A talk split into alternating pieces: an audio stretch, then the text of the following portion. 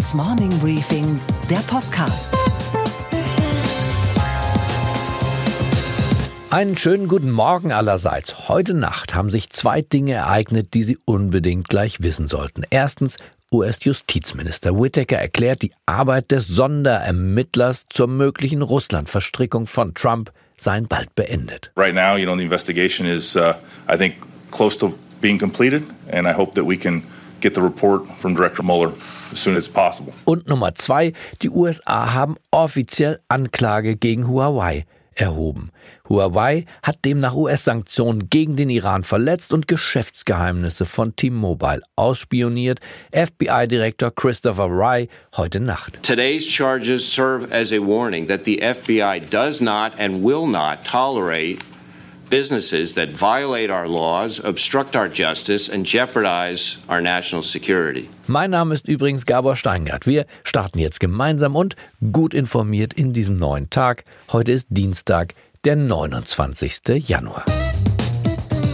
In den USA hat eine heiße Debatte über die Haltbarkeit des amtierenden Präsidenten begonnen, denn der Mann ist angezählt. Die Schließung aller Bundesbehörden wochenlang mit dem Ergebnis kein Ergebnis, keine Mauer, kein Zugeständnis der Demokraten nirgends hat ihm sehr geschadet. Die Zustimmungswerte sinken und mutige wagen sich vor. Zum Beispiel Howard Schulz, der frühere Vorstandschef von Starbucks. I want to see the American people win.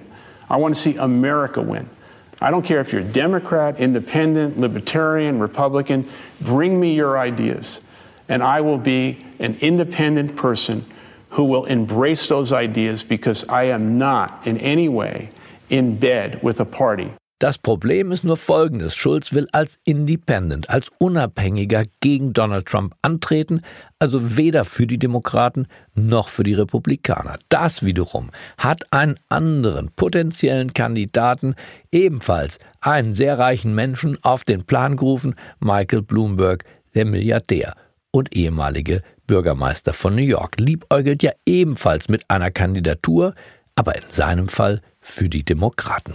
Do I think I could uh, be a good president? Yes. I'm not the only one that could be a good president. I would certainly run as a Democrat. I'm much closer to their philosophy, although I don't agree with any one party on everything. Also warnt er jetzt vor der Kandidatur eines Unabhängigen gegen Trump, denn das würde, sagt Bloomberg, das Anti-Trump-Lager spalten in Unabhängige und Demokraten. Demnach würde der Ex-Starbucks-Chef das Geschäft von Donald Trump betreiben. Die Situation schreit nach Aufklärung. Ein Fall für unseren Washington-Korrespondenten Peter Ross Range. Hi, Peter. Good morning, Gabor. Michael Bloomberg made a bold statement on Twitter tonight. What was his message? Gabor, it's the battle of the billionaires. Uh, billionaire Bloomberg was criticizing a statement by billionaire Howard Schultz, the former chief executive of Starbucks. He says he wants to run against billionaire Donald Trump as an independent third party candidate. Bloomberg calls this a disastrous idea. A third party anti Trump candidate would just peel off voters from the Democratic candidate and hand the election to Donald Trump. Bloomberg is right, I think, and most Democratic leaders have said the same thing. What does this mean for Trump? Well, Trump loves it, of course. A third party candidate is a dream scenario for him. He tweeted uh, right away that the former Starbucks boss doesn't have the guts to run against him as a Democrat, even though Schultz is a lifelong Democrat. Nancy Pelosi won the shutdown fight against Donald Trump. Do you think she would run for president in 2020? Gosh, Gabor, anything seems possible right now. Uh, Nancy Pelosi is wildly popular with the Democratic base but she would be 80 years old in 2020. And the new generation of uh, Democrats is really quite impressive, uh, very diverse, and it includes such uh, younger female candidates as uh, Kirsten Gillibrand and Kamala Harris, uh, who are already out of the gate and running. So, frankly, I doubt that Nancy Pelosi will run for president ever. Unsere Themen heute. Wer die Misere der Sozialdemokraten verstehen will, braucht eigentlich keine Meinungsumfrage, sondern nur einen Blick in die Steuertabelle. Weil es eben nicht so viele Millionäre gibt, wie die SPD denkt und behauptet wird, ersatzweise die Mittelschicht rasiert. Ich habe mit Rainer Holznagel vom Bund der Steuerzahler über mangelnde Steuergerechtigkeit in Deutschland, die immer wieder verschobene Soli-Abschaffung und seine Unzufriedenheit mit dem SPD-Finanzminister Finanzminister Olaf Scholz gesprochen. Geliefert hat er noch nicht und da muss er jetzt wirklich schnell in die Puschen kommen weil es stehen einige Sachen wirklich auf dem Tableau. Außerdem in Großbritannien ist die Verunsicherung, um nicht zu sagen Verärgerung, über einen No-Deal so groß, dass sich der Gesundheitsminister in der BBC inzwischen fragen lassen muss, ob er im Fall eines Bürgerkrieges auch das Kriegsrecht Martial Law anwenden würde. Großbritannien ist offenbar kurz davor, kollektiv verrückt zu werden. Is it the case the government is looking at the possibility of martial law and curfews if there is no deal? Well, I, I wouldn't put a stress on that. Of course, government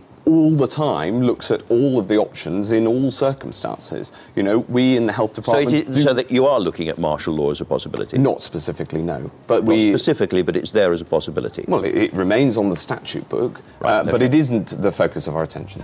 In wenigen Stunden will das Unterhaus über Theresa May Plan B abstimmen und dann ist da noch ein Plan C. Der hat gute Chancen im Übrigen bei der Abstimmung heute. Mehr dazu gleich. Wir schalten außerdem zu Sophie Schimanski an die Wall Street und sprechen mit ihr darüber, warum die Kurse schon wieder purzeln. Und unsere totgesagten Dieselfahrzeuge haben eine große Zukunft.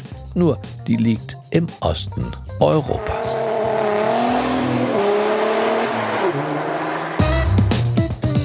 Wir Deutschen sind Vizemeister in Europa, leider nur bei der Steuerbelastung. Lediglich in Belgien zahlen die Menschen mehr Steuern als bei uns. Fast 40 Prozent vom Brutto gehen bei einem durchschnittlichen deutschen Arbeitnehmer an den Staat. In anderen Industriestaaten sind es nur gut 25. Seit einem Jahrzehnt kennen die Steuereinnahmen und damit auch die Steuerbelastung nur eine Richtung bei uns, nach oben. Die Wirtschaft brummt und der Staat freut sich über jede noch so kleine Lohnerhöhung. Der Finanzminister der SPD aber tut nichts. Die Mittelschicht, also Facharbeiter, kleine Angestellte oder kurz seine früheren Stammwähler zu entlasten. Wer aufsteigt, ist selber schuld. Die SPD sagt immer, die Besserverdienenden können mehr schultern und meint doch in Wahrheit immer nur die Schultern der Facharbeiter und derjenigen, die gerade aufgestiegen sind. Her mit dem Einkommen, rüber mit der Erbschaft, Omas Häuschen gehört Andrea Nahles. Deswegen müssen wir hier investieren. Deswegen müssen wir auch zu einer gerechten Verteilung kommen.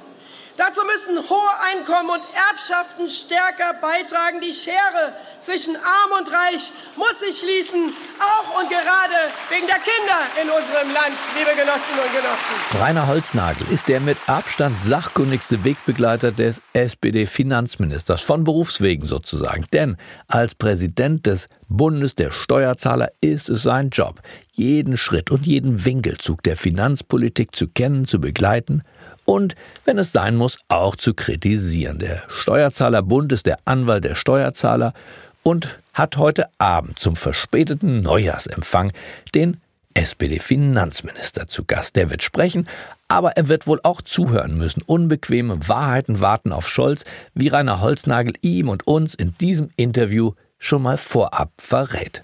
Ich begrüße bei mir hier im Studio Rainer Holznagel. Sie sind Präsident des Bundes der Steuerzahler, richtig? Ja, so ist es. Sie haben am Dienstag den Bundesfinanzminister zu Gast zu Ihrem Neujahrsempfang. Ja, das freut uns, dass sozusagen der Finanzminister zu uns kommt. Aber was muss er sagen, damit es für Sie ein gelungener Abend wird? Dass die Grundsteuer einfach wird. Die Grundsteuer einfach wird. Das, das wäre schon alles, ja? Naja, da kann natürlich noch mehr sagen, aber das ist ein drängendes Problem und ich glaube, das sollte er so schnell wie möglich lösen. Die Grundsteuer, aber wenn ich das recht mitbekommen habe, soll eher komplizierter werden. Ja, das ist genau das Problem. Er war eigentlich ein Verfechter von einem einfachen Modell, aber mittlerweile, getrieben durch sein Haus, hat er wieder ein Modell vorgeschlagen, was sehr äh, kompliziert ist, was wahrscheinlich auch dazu führen wird, dass gerade in Ballungsgebieten die Menschen mehr Grundsteuer zahlen müssen. Insofern steht das im krassen Gegensatz zu dem, was die Politik immer wieder sagt, dass sie das Wohnen günstiger machen will. Hier hätte sie die Möglichkeit, an dem Hebel etwas zu tun. Leider beobachten wir zurzeit das Gegenteil. Das Argument ist ja wie so häufig, wenn es kompliziert wird, das Gerechtigkeitsargument. Immer wieder wird gesagt, eine Steuer muss gerecht sein, Steuern durch Steuern. Und dann wird es kompliziert. Ja, das ist das Problem. Wir haben als Deutsche immer einen sehr hohen Gerechtigkeitsmaßstab an unserem Steuersystem. Deswegen ist es auch so kompliziert. Wir wollen Einzelfallgerechtigkeit. Aber gerade bei der Grundsteuer sind hier auch falsche Maßstäbe angesetzt. Man möchte die Grundsteuer mit einem sogenannten Leistungsfähigkeitsprinzip versehen aber es ist letzten Endes eine Objektsteuer und äh, das Objekt sagt überhaupt nichts über unsere Leistungsfähigkeit aus. Deswegen sollte man aus meiner Sicht das Flächenmodell favorisieren. Das heißt, die Fläche, die Grundstücksgröße, das reicht aus, um die Grundsteuer zu erheben. Und das wäre nicht nur einfach, sondern auch verfassungsfest. Aber brauchen die Steuerzahler nicht mehr als nur eine einfache Grundsteuer? Ich meine, wir haben 13 Jahre praktisch keine nennenswerte Reform in diesem Bereich erlebt. Oh, wir brauchen mehr. Das ist völlig richtig. Wir brauchen eine Reform in der Einkommensteuer, wir brauchen eine Unternehmenssteuerreform, wir brauchen Reformen auch bei vielen anderen Steuerarten, beispielsweise bei der Energiebesteuerung. Äh, ich wünschte mir schon, dass wir einen Einstieg mit der Abschaffung des Solidaritätszuschlages haben. Das ja, was ja ist auch. denn damit eigentlich? Wie viel macht der aus mittlerweile von unserer Steuerbelastung? Naja, es sind 5,5 Prozent auf unsere Steuerschuld. Insgesamt nimmt der Bund fast 18, 19 Milliarden Euro ein. Aber hier steht die Politik in dem Versprechen, dass mit dem Auslaufen der Solidarpaktmittel 2, also die besonderen Hilfen für den Osten, der Soli eigentlich entfallen soll. Aber daran erinnert man sich nicht mehr. Die Hände sind klebrig und die Politik, insbesondere die Bundestagsabgeordneten, tun sich sehr schwer, den Soli endlich zu streichen. Die Kassen sind voll, jetzt wäre es gut, Versprechen einzulösen. Das Geld geht ja schon länger nicht mehr in den Osten, sondern na, das Geld geht in den ganz normalen Bundeshaushalt. Damit wird die Bundeskanzlerin genauso bezahlt wie beispielsweise auch der Aufbau Ost, der immer noch natürlich äh, finanziert wird. Aber ähm, das eine hat natürlich nichts mit dem anderen zu tun. Gleichwohl steht die Politik im Versprechen. Und ich finde, Versprechen sollte man halten. Und es wäre mal ein starkes Signal, dass Steuern auch abgeschafft werden. Bei der Sektsteuer haben wir es schon nicht geschafft. Die war mal für die kaiserliche Flotte gedacht. Ähm, beim Soli könnte man jetzt wirklich äh, auch Akzente setzen. Hat Scholz geliefert bislang? Nein, er hat letzten Endes die schwarze Null bewahrt. Er regiert auch ein wenig mit ruhiger Hand, so wie Wolfgang Schäuble. Aber geliefert hat er noch nicht und da muss er jetzt wirklich schnell in die Puschen kommen, weil es stehen einige Sachen wirklich auf dem Tableau. Denn die schwarze Null ist ja eigentlich von niemandem erwirtschaftet worden, außer von den sehr fleißigen deutschen Werktätigen und Werktätigerinnen, die ja äh, für einen ständigen Zuwachs an äh, Steuereinnahmen. Wir sind jetzt, wo sind wir? Bei fast 800 Milliarden? Ja und es wird immer mehr. Pro Jahr, pro Jahr liefern ja. die Deutschen ab beim Fiskus, beim Staat und es wird immer mehr, ohne dass Herr Scholz und ohne dass Herr Schäuble was getan hat. Es ist ja fast unmöglich, da noch neue Schulden aufzunehmen, wenn der Nachschub so rollt. Eigentlich ist das so. Deswegen verwundert es mich, dass natürlich die schwarze Null so gefeiert wird. Sie ist das Minimum dessen, was man machen muss. Aber wir dürfen nicht überhören, dass es sehr lautstarke Stimmen gibt, die jetzt auch noch Neuverschuldung wollen. Die sagen, der Staat muss sich jetzt verschulden, weil die Zinsen so niedrig sind. Und das ist ja auch das Manko. Ich meine, die äh, Sparer, die äh, auch von ihrer Rendite leben wollen, die zahlen es auch. Denn die niedrige Zinslast sorgt dafür, dass die Haushalte auch extrem wahnsinnig entlastet werden. Insofern sind die Rahmenbedingungen für die öffentlichen Haushalte so gut wie noch nie. Deswegen wünschte ich mir eigentlich auch, dass der Bund auch Schulden tilgt. Er hat ja nur die schwarze Null, muss man sagen. Bei diesen Voraussetzungen müsste er auch mal Geld zurückzahlen. Denn wenn man jetzt Schulden zurückzahlt, dann spart man Zinsen in der Zukunft. Aber Herr Holzner, gleichzeitig darf man ja nicht leugnen, dass es Investitionsbedarfe in Deutschland gibt. Wie bringen wir das zusammen? Einerseits diese hohe Steuerbelastung und der Staat, der tatsächlich immer mehr zulegt an Gewicht, an ökonomischer Macht auch. Die Staatsquote steigt. Gleichzeitig sehen wir den Verfall unserer Schulen. Wir sehen den Verfall der öffentlichen Infrastruktur, Brücken und Straßen. Wir sehen den Nachholbedarf auch bei der Bahn. Wird das Geld einfach falsch ausgegeben? Aus meiner Sicht schon. Also es findet keine Prioritätensetzung innerhalb des Bundeshaushaltes statt. Wir haben in den letzten Jahren die Konsumausgaben hochgetrieben. Mehr Geld für Rente, mehr Geld für Sozialausgaben. Wir haben auch mehr Geld für Infrastruktur zur Verfügung gestellt, aber leider wird dieses Geld nicht abgerufen, weil die Kapazitäten nicht da sind. Eigentlich ist der Zustand unserer Infrastruktur die größte Steuergeldverschwendung, die wir haben. Denn letzten Endes haben wir das alles mal mit Steuergeld finanziert und der Bund, aber auch die Länder sind verpflichtet, diese Infrastruktur zu erhalten, sie auszubauen und für uns natürlich auch weiterhin so komfortabel nutzbar zu machen. Und mich ärgert schon ein wenig, wenn wir jetzt über Digitalisierung sprechen, wenn wir über Breitbandausbau sprechen, dass hier wieder das Gießkannenprinzip kommt. Wir müssen auch in diesem Bereich schlicht und ergreifend Prioritäten setzen. Wir müssen, so wie es tut, auch Regionen definieren, die erstmal keine Vorfahrt haben. Alles geht nicht auf einmal. Die Bahn ist ein gutes Beispiel. Hier muss mehr Geld reinfließen. Aber beispielsweise auch in Flughäfen wäre ja gut, wenn in Berlin auch mal ein Flughafen aufgemacht wird. Gut, da liegt es ja nicht am Geld, sondern am Management, das nicht in der Lage war, das Geld auch arbeiten zu lassen. Der Sozialstaat wächst, Sie haben das kurz erwähnt. Die konsumtiven Ausgaben, sagt man so gemeinhin etwas verharmlosend. Wie sind die Wachstumstreiber dort? Wir haben ein Sozialstaatsprinzip, was äh, aus meiner Sicht sehr stark reformbedürftig ist. Eigentlich verhaften wir mit unserem Sozialstaat denjenigen, der ihn nötig hat. Wir haben ja lange und intensiv über den Mindestlohn gesprochen. Nun haben wir den Mindestlohn, aber was passiert? Wir haben im letzten Jahr 8,84 Euro gehabt. In diesem Jahr ist der Mindestlohn auf 9,11 Euro gestiegen. Und wenn Sie diesen jetzt bekommen als Vollzeitbeschäftigter, dann wächst Ihre Steuerlast um 10 Prozent. Also überhaupt kein Leistungseinreiz mehr. Und unser Tarif ist so ausgestaltet, dass gerade im unteren Bereich der Zugewinn überproportional stark besteuert wird. Und das ist einfach leistungshemmend, auch wenn die Summen natürlich nicht groß sind. Ich dachte, umgekehrt ist es der Fall, dass oben sozusagen äh, beherzt zugegriffen wird und unten äh, wir doch mit einer relativ schlanken Steuer doch äh, auskommen bei den Geringverdienern. Also im Bundesfinanzministerium weiß man nur, Masse macht Kasse. Insofern ist es genau umgedreht. Man macht gerade im unteren und mittleren Bereich langt man sehr gut zu. Und äh, deswegen haben wir auch die Situation, dass ein Facharbeiter mit einem Großteil seines Einkommens schon den Spitzensteuersatz zahlt. Aber wenn wir in Talkshows uns umschauen, dann redet man über Einkommensmillionäre, äh, die wir wahrlich nicht so viele haben. Von mir aus können die auch höher besteuert werden. Aber das ist nicht das Problem, was wir zurzeit haben. Warum macht eine Arbeiterpartei das eigentlich, dass sie die, die es mal geschafft haben, zum Facharbeiter äh, aufzusteigen, so hart rannimmt wie tatsächlich den Millionär? Weil wir mittlerweile in jeder politischen Partei die Philosophie haben, erst soll der Staat das Geld einnehmen und dann kann es mit vollen Händen ausgeben. Ich vermisse bei vielen Parteien, bei vielen Politikern die Philosophie, lass das Geld bei den Leuten, die es hart verdienen, die wissen schon, was besser damit zu machen ist. Dann bedanke ich mich bei Ihnen für dieses Gespräch. Danke Ihnen. Wir schalten jetzt ins britische Unterhaus, wo der Speaker des House of Commons für Ordnung, Order, sorgt und für Unterhaltungswert sorgt er eben auch. Order! Order! Order! Order! They need to stand up. Order! Order!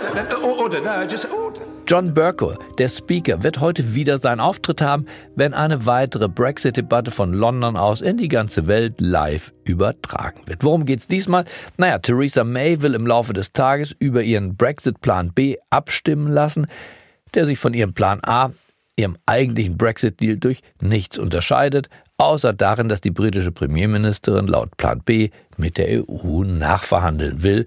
Niemand glaubt daran, dass May heute eine Mehrheit bekommt, sie selbst wohl auch nicht. Und in all dem Schlamassel, das zur größten Erschütterung seit Bestehen der Europäischen Union führt, deutet sich nun ein Plan C an und vielleicht so etwas wie eine Retterin in der Not. Eine Frau wird heute die Bühne betreten, von der wir noch hören werden. Sie schlägt vor, den Brexit einfach zu verschieben.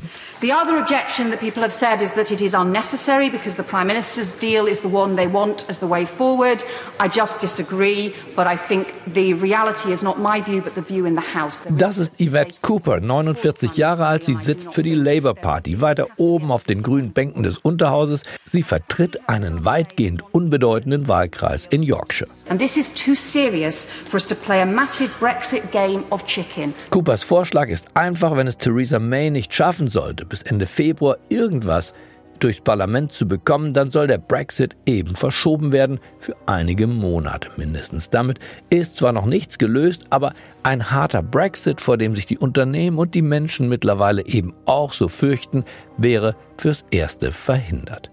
Actually, in the end, someone has to take some responsibility and say, if the Prime Minister runs out of time, she may need some more time. And that is not about blocking Brexit, that is about being responsible and making sure you can try and get a Brexit deal. Und was war heute Nacht an der Wall Street los? Und wir schauen heute Morgen an die Wall Street zu unserer Börsenreporterin Sophie Schimanski. Einen wunderschönen guten Morgen, Sophie. Guten Morgen, Gabor. Das war kein guter Wochenauftakt für die Investoren, oder? Ja, das Auf und Ab geht weiter und am Montag, am ersten Handelstag der Woche, ging es bergab. Der Dow hat den Handelstag beendet mit etwa 200 Punkten im negativen Bereich und es gibt genug Gründe hier, äh, Investitionsentscheidungen eventuell zu verschieben und diese Woche zurückhaltend zu sein. Unter anderem der Chip-Hersteller Nvidia hat schlechte Nachrichten für die Anleger.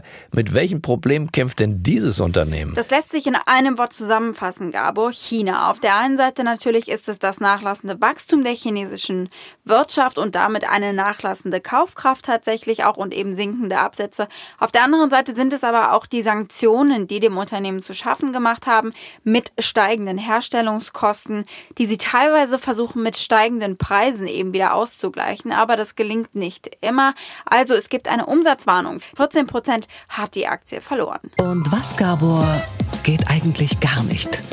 dass wir uns die Köpfe über Tempo 120, Feinstaubbelastung, Dieselnachrüstung heiß diskutieren und Währenddessen fahren unsere Dieselfahrzeuge munter weiter und zwar bei unseren Nachbarn in Osteuropa. In Rumänien ist die Zahl der gebrauchten importierten Dieselautos in nur einem Jahr um mehr als 30.000 Fahrzeuge gestiegen. In Tschechien sind 60 Prozent der importierten Gebrauchtwagen jetzt Diesel, in der Slowakei sogar 78 Prozent. Es gibt offenbar ein Leben nach dem Tod, zumindest für den Diesel. Okay, Gabor. Und was hat dich heute Morgen wirklich überrascht?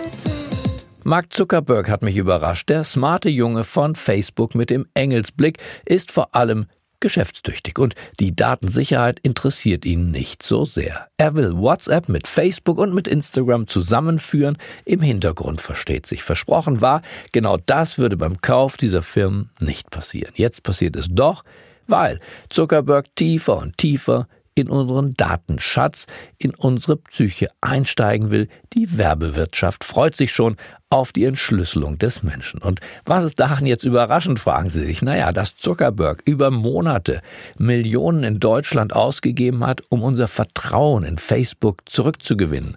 Und nun das. Offenbar gilt jetzt auch in Kalifornien der Spruch der 68er, ist der Ruf erst ruiniert, lebt sich's gänzlich ungeniert.